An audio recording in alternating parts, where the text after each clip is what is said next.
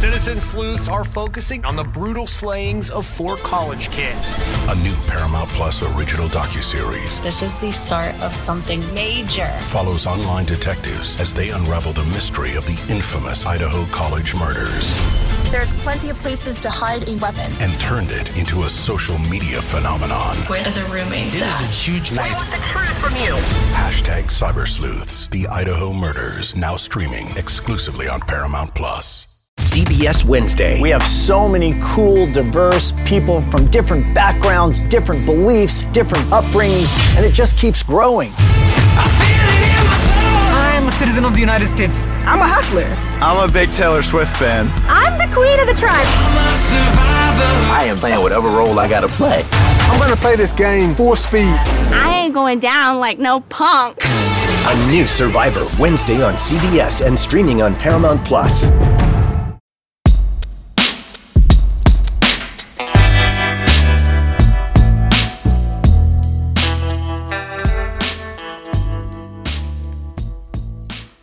Scott Frost era at Nebraska is over.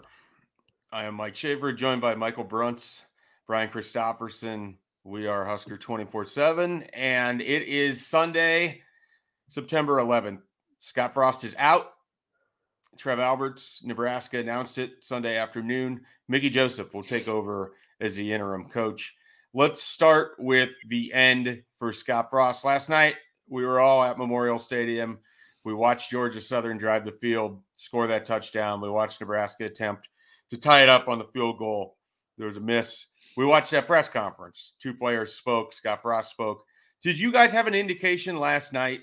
Did it, it beyond the obvious? And and I think it felt like this has been over for a while. But did you think that it would be over as of noon on Sunday? Bruntz?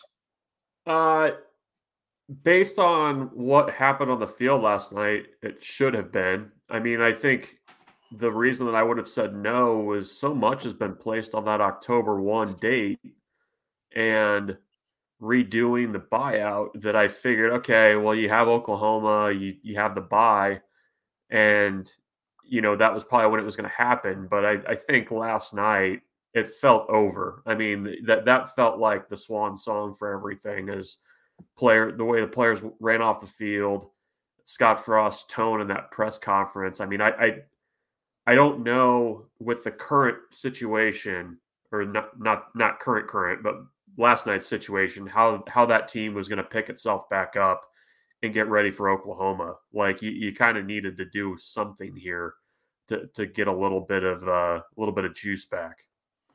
Brian? Yeah, I can't remember uh, which president it was, but somebody was having a bad go in the White House, and uh, Walter Cronkite turned on him uh, like publicly, and he said, "We've lost Cronkite. We've lost Middle America. Basically, it's over." And I, weird start to what I'm saying, I know, but I felt like Dublin was like that Cronkite moment. You know, like they'd lost the the the crowd that was sort of like, "Come on, give them a shot." Uh, this thing can turn. They got the new hires. Let's see how this goes. I felt like that really tilted everything. Um, and then it was just like no margin for error going forward. And with a defense like Nebraska has, they can never, the problem is Nebraska can never pair these things up right. Like they never have the offense and the defense working at the same time. One gets going, the other falls, and then they switch. And so, uh, yeah, it last night it felt for sure over. It was just as Brunt said, a question: Is it going to wait till October first? Which is a good question. We'll get more on today with Trev Alberts in the press conference. Um, like, why now? What does that mean with the buyout language? Is there a way around that? I, you know, some of that stuff I think still needs to be sorted out.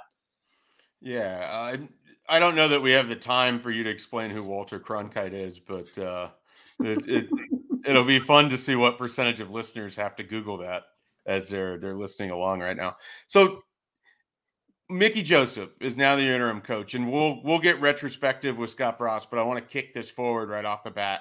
Mickey Joseph now Nebraska's head coach. Do you expect any other changes potentially announced along with that? I don't. I don't really. know. I mean, I know the defense is an eyesore right now, but it's pretty hard to do midstream. Like, what are you going to do? Bring an entire new defensive staff three games into the season? That's not very easy to do. Um, it's not like I understand everybody's really down on Erik Chinander right now after what happened last night. It's not like the guy hasn't coached some decent defenses um, in the past and doesn't know a thing or two. I think he does. So I think you got to go with what you got if you're Mickey and just hope maybe you get a morale boost. It's it's weird to say and you hate to say it when a coach loses its job, but sometimes there's that part of something changed here within the walls. Let's see if we can kickstart this. I like saw AJ Allen with a tweet like you know, control what you can control. Control. Let's finish.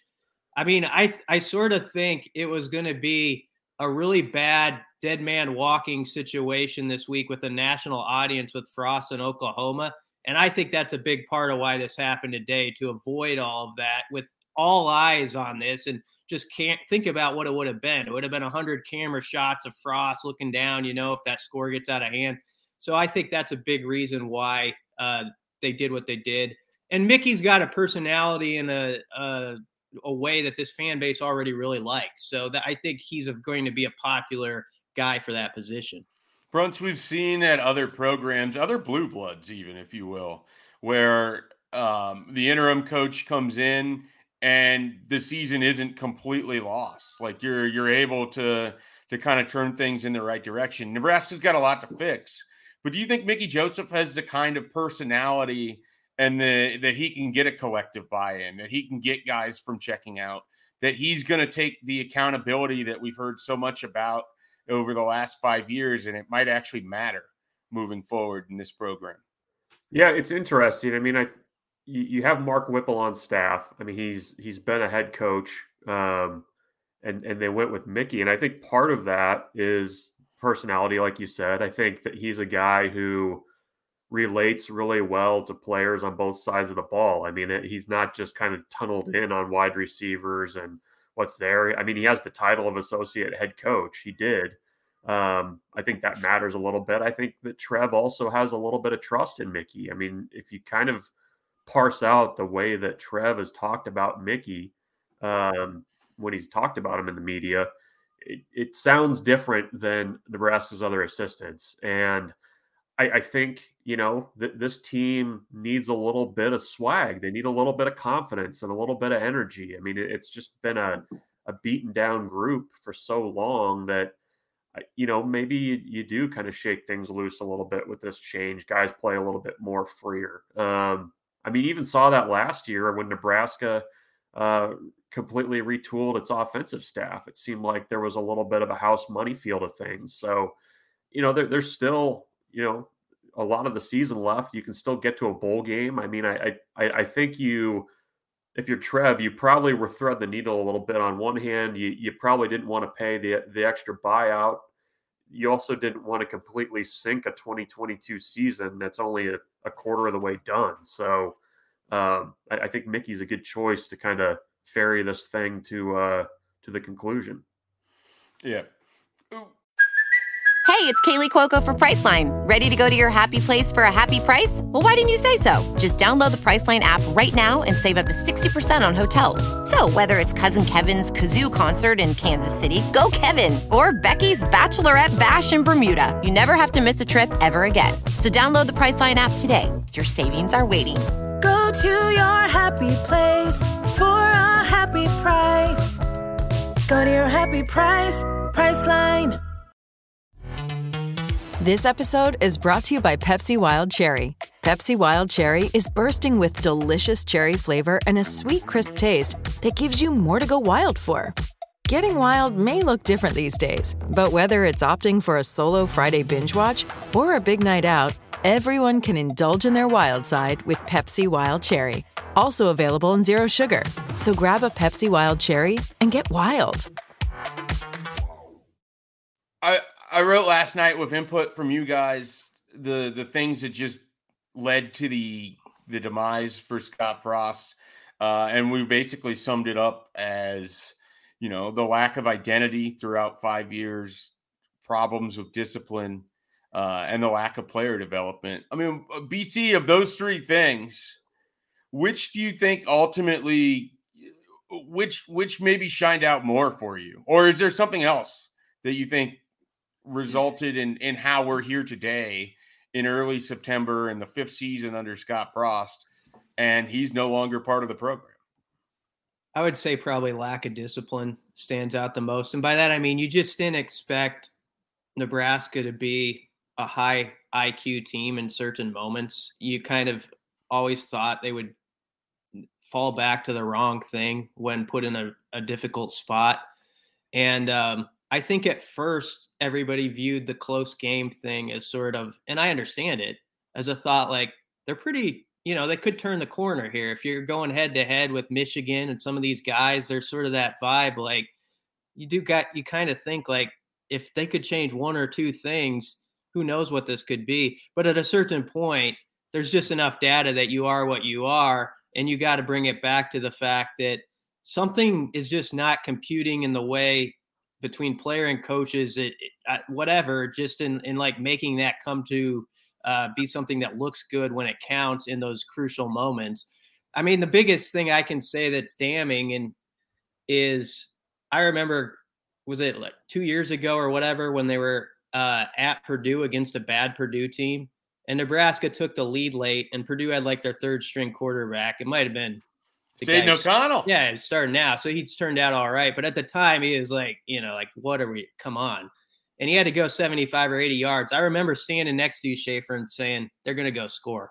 Like you just felt that way. And last night, on the yep. fourth and two, the defense had a chance to salvage the night. And when they completed that pass, still 60 yards away, mind you, I was like, they're going in.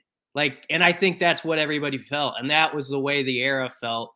And I hate to pile on a guy when he's down because I do think Scott Frost cared a whole lot about being the guy to make this program great again. But, you know, at a certain point that you just erode all uh, trust that you're going to get it done and you lose the benefit of the doubt. Yeah, I I completely agree. Completely agree. Bruntz, where where did things kind of fall for you in that perspective? No, I thought BC summed it up pretty well. I mean, I think you know the the development aspect of it, which you kind of hit on in that that column, I think is an important one. I, I don't know that Nebraska really ever established a foundation. Um, you know, you, you, didn't have those foundational guys that you could build around. Um, you know, you a, a, lot of that COVID class, you know, didn't do many favors by leaving. You know, the there, there are just so many missteps in, in that area, not enough of the, the the kind of development I think you need to have at a place like Nebraska. You need you need like the linemen to start clicking three years into their career. You need defensive linemen to be the same way. And it just never felt like year to year there was enough continuity there. That's a big one for me. And and I think Brian's right just about, you know, the mindset, you know, for as much kind of swag and bravado as, as that coaching staff came with from UCF and, and deservedly so. I mean, that, that was a hair on fire, aggressive, in your face team it, it just never played out that way uh, when it came to Lincoln. And, and even this year, I mean, it's just felt, especially on defense, this is a, a group that's on its heels. It, it's not dictating the game. And at a place like Nebraska, um, it, it's just inexcusable. Um, and I, I, think you kind of need to get that mojo back and whoever you go and get to be the next head coach. There's just, uh, you, just need a complete reset. And I think you also got to kind of get away from the, the mindset that it has to be a Nebraska guy. I wholeheartedly agree with that last comment. I, I, think for me, one of the defining things, especially when Frost would talk in the last few years after some of those losses, is he would keep referencing how things just had to happen for them. That, you know, they were snake bit, that he'd seen the same movie before. It was like he couldn't process the idea that he and Nebraska had to go make these things happen that no one was just going to give them the win for showing up and playing hard and competing against Michigan State, and that the bad luck was just this cloud following them around. It always sort of felt like, in a weird way, a guy who uttered the phrase no fear of failure spent a lot of time fearing failure and not seeking out or finding ways to go and do things. I mean, I just, if you keep doing the same things and expect different results, there's only one variable that that exists in that that doesn't change and it's you and ultimately that caught up with frost i mean and it's not that they didn't try out other things. Obviously, he fired most of the entire offensive coaching staff. And right now, the offense isn't the problem. But uh, for whatever reason, everything else just seems to add up to it. So, you know, it was a, it was a combination of those three things. The identity, uh, they just never really felt like they had one. They didn't have a base that they could build upon. And that leads into the development where, again, you don't have a base that you can build on. And then discipline. For as much as you talk about culture and leadership and accountability, so many things would happen on a Saturday that were just inexplicable. And you think to yourself, how in the world is this happening?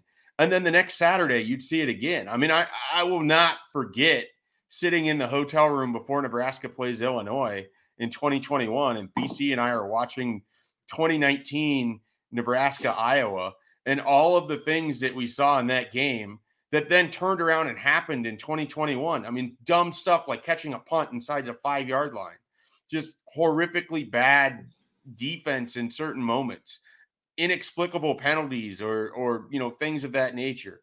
Just over reliance on Adrian Martinez all of it sort of added up and you know it, it wasn't at that point I was already fairly skeptical but then from there it's like we've seen this. This is what they are. And it, it played out that way in 2021 despite all the close losses. And it was set to play out that way again here in 2022 until Trev Alberts pulled the plug.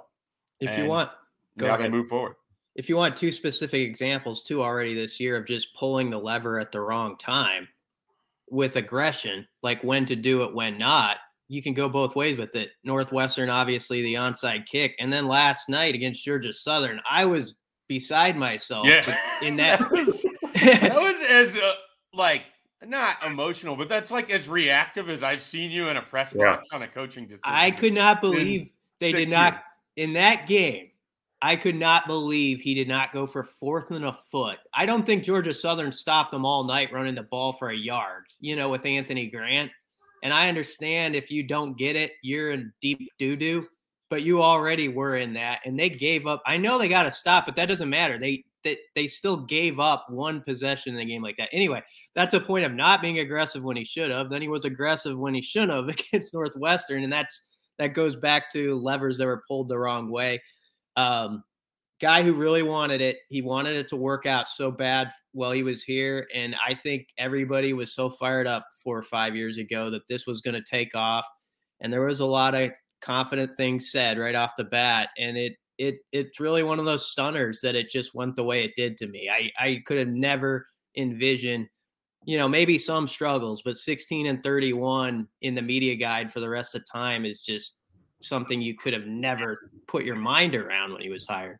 I, w- I was going back to, as I often do, what Trev Alberts said um, at Big Ten Media Days in Indianapolis when he was kind of asked, you know, what it was the metric question. What are the metrics? What do you want to see? And he talked about he wanted to see well coached football. He wanted to see efficient football. He wanted to see, you know, guys playing with passion, all that stuff. And I mean that that that's where it kind of comes down to is you just didn't see it enough. There there was never the efficiency. There was never the discipline. Um, you know, I think Nebraska fans are, are generally smart football fans, and it shouldn't it shouldn't look as difficult to to make happen as it has the last four plus years. I mean, that's that's really what it gets down to for me is it, it's it just was like dragging a boat anchor around some weeks and it, it just really didn't need to be that way. All right, that'll uh, that'll conclude a quick podcast from us over here at Husker twenty four seven. Be sure to stay on the website the next few days. We're gonna have plenty of coverage. Trev Albert speaks again at three o'clock today. We'll have coverage from that. We we already have stuff up, uh, you know, as it relates to recruiting. We'll be checking in with the commitments throughout uh, the next few days and and targets and everything like that. And then, you know, you're still only in game four. There's a lot of season left to be played. It's it's hard to imagine, but Nebraska has a game next Saturday, and Mickey Joseph is going to be the one leading the team out of the tunnel. It's going to be fascinating to see what that dynamic is like. It's going to be fascinating to see how Nebraska shows up and how those guys play because I, I think they have an offense where they can still be really competitive.